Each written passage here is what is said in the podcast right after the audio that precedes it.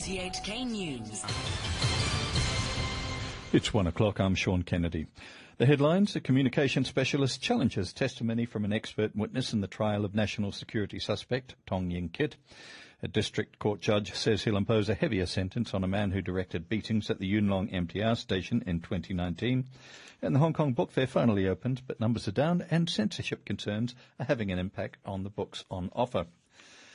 A Chinese university professor has challenged the testimony presented at the trial of national security suspect Tong Yin Kit, saying the prosecution's expert witness failed to see that the slogan Liberate Hong Kong, Revolution of Our Times could have different meanings. Priscilla Ng reports. 24-year-old Tong Yin Kit is charged with inciting secession and terrorism for allegedly driving his motorcycle into police officers in Wan Chai on July 1st last year while flying a flag that read, Liberate Hong Kong, Revolution of Our Times. Last week, history professor Lau Chi Pang from Lingnan University testified as an expert witness for the prosecution and told the court that the protest slogan meant overthrowing the regime. But on day 13 of the trial, Professor Francis Lee from the Chinese University's School of Journalism and Communication Studies challenged Lau's account, saying it had not been tested and wasn't backed up by evidence. Professor Lee disputed the idea that the slogan had only one meaning to separate Hong Kong from the People's Republic of China and that everyone understood that meaning.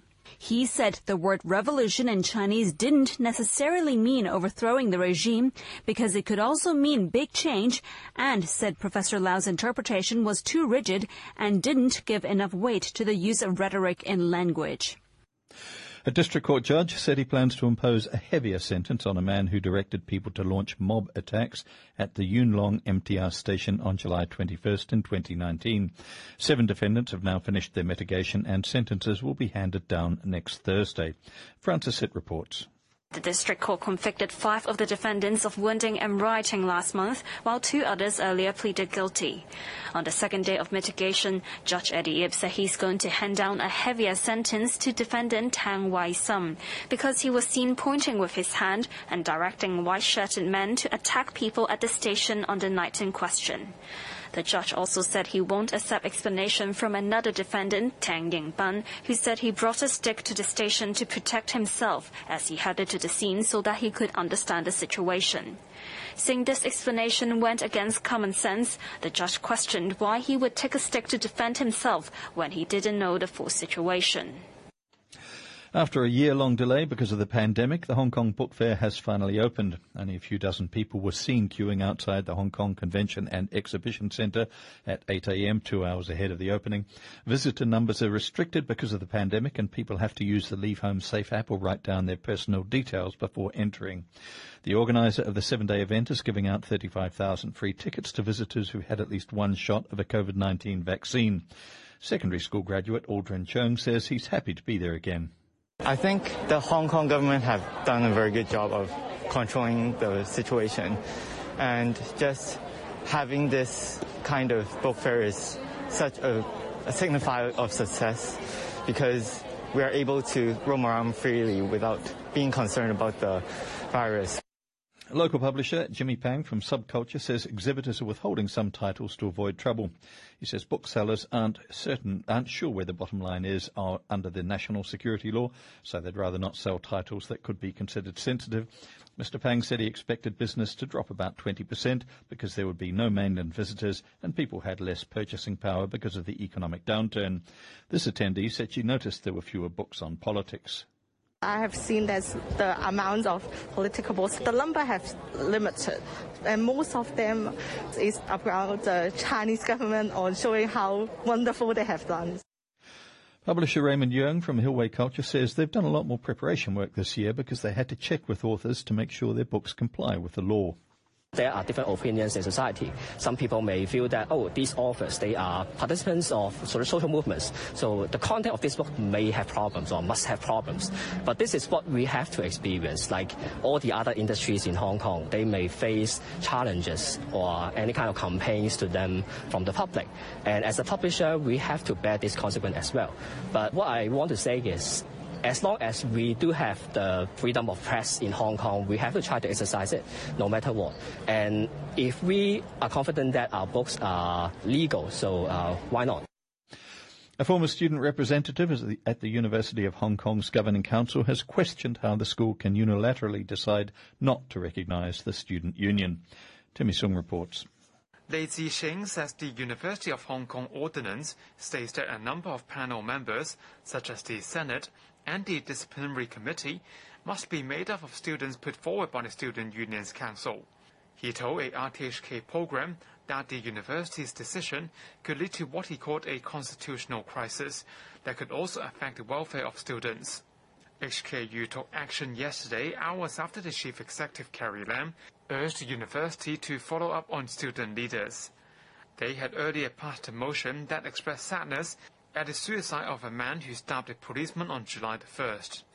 DAB lawmaker Horace Cheung, who is a member of the university's court, called the students' action outrageous and said to restore the union's status, students should demonstrate they were rational and had moral values.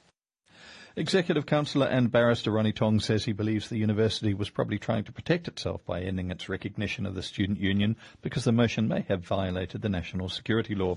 He said even though the student union had withdrawn the motion, it wasn't the end of the matter. The fact that you have uh, withdrawn something or you have openly apologized uh, may be mitigating factors that you say to the judge that, uh, you know, you should not be uh, sentenced too harshly. But if you have committed a criminal act, you have committed a criminal act, and uh, nothing thereafter uh, can be done to reverse that. The Consumer Council says some high calcium milk samples it tested contained half as much calcium as other brands. The watchdog said 13 out of the 40 milk products it tested were rich in calcium, but the levels varied ranging from 120 to 240 milligrams per 100 millilitres. The Council's Loy Wing Chong added that low fat and reduced fat milk could be quite different in their fat content and called on customers to check nutrition labels carefully. The average fat content of the low-fat milk beverage samples was 1.1 gram, while that of uh, reduced fat uh, milk beverage samples was 2.1 gram. Although reduced fat and low fat seemingly differ by only one word, the total fat content of the reduced fat samples was around one-fold higher than that of low-fat milk beverages. Consumers pay heed when purchasing such beverages. The government says it's working on a health code which will share people's data with Macau and Guangdong authorities, but it stressed the code will only be used for border crossings. IT Minister Alfred Sit says the code will become widely used once the three places ease COVID travel restrictions. He told lawmakers that personal data such as name, travel document number and COVID testing records will be stored on the local health code and the information will be sent to Macau, the Macau and Guangdong governments. The United States says it's not yet ready to announce new policies on Hong Kong, despite reports that it was about to warn American businesses here of risks from what it says is a decline in the rule of law. Beijing has set out at U.S. suggestion that rights are under threat from the national security law and accused Washington of interfering in, Hong- in China's internal affairs. Reports say the new advice to businesses could be issued as soon as Friday. Ned Price is the spokesman for the U.S. State Department. We know that a healthy business community relies on the rule of law, which the national security law that applies to Hong Kong continues to undermine. As a general matter, we seek to ensure that businesses can operate in a stable, predictable, fair regulatory environments around the world. And rule of law risks that were formerly limited to mainland China are now increasingly a concern in Hong Kong. That's a great concern to us it is of great concern uh, to the American business community. It's of great concern uh, to the international business community. China has denounced an appeal by Treasury Secretary Janet Yellen for a U.S.-European unified front against Chinese unfair economic practices and human rights abuses. Foreign Ministry spokesperson Zhao Lijian said China strongly deplored and rejected the remarks and firmly supported the multilateral trading system under the World Trade Organization. Mainland state media say rescue efforts have ended at the site of a budget hotel that collapsed in Jiangsu province, with the final death toll standing at 17. Nine more people were confirmed dead today. Six others rescued earlier from the rubble of the Siji Kaiyuan Hotel were in a stable condition. A number of people linked to the hotel in the city of Suzhou have been detained, while the cause of the collapse is being investigated. Overseas, and President Biden has warned that American democracy is facing its most significant threat since the Civil War as Republican controlled states tighten rules on voting. In an impassioned speech, Mr. Biden described the changes introduced since he defeated Donald Trump as an assault on liberty which would deny the will of the people. There's an unfolding assault taking place in America today, an attempt to suppress and subvert the right to vote, fair and free elections, an assault on democracy, an assault on liberty, an assault on who we are.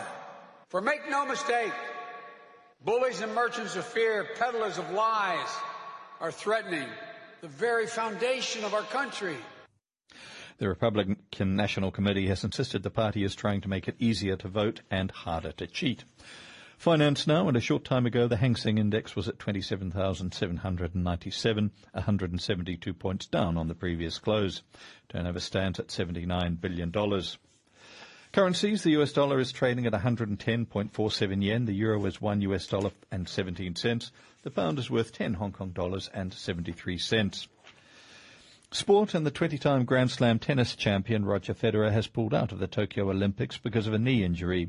The Swiss won doubles gold in Beijing 2008 with Stan Wawrinka and a silver in the singles in 2012, finishing second to Andy Murray in London. Federer had two knee surgeries in 2020. He's now ranked ninth in the world. More from the BBC's Russell Fuller. He's had to say that unfortunately he suffered a setback with his knee, which will cause a lot of concern amongst his many supporters, given that he had two operations on that knee last year and has therefore accepted that he must withdraw from the Tokyo Olympics. He talks of his great disappointment. He says it's been an honour and a highlight of his career each time he's represented Switzerland. The more positive part of the statement is the conclusion. He says, I have already begun rehabilitation in the hopes of returning to the tour later this summer, which suggests he still hopes to play in the US Open, which begins at Flushing Meadows in New York at the end of August.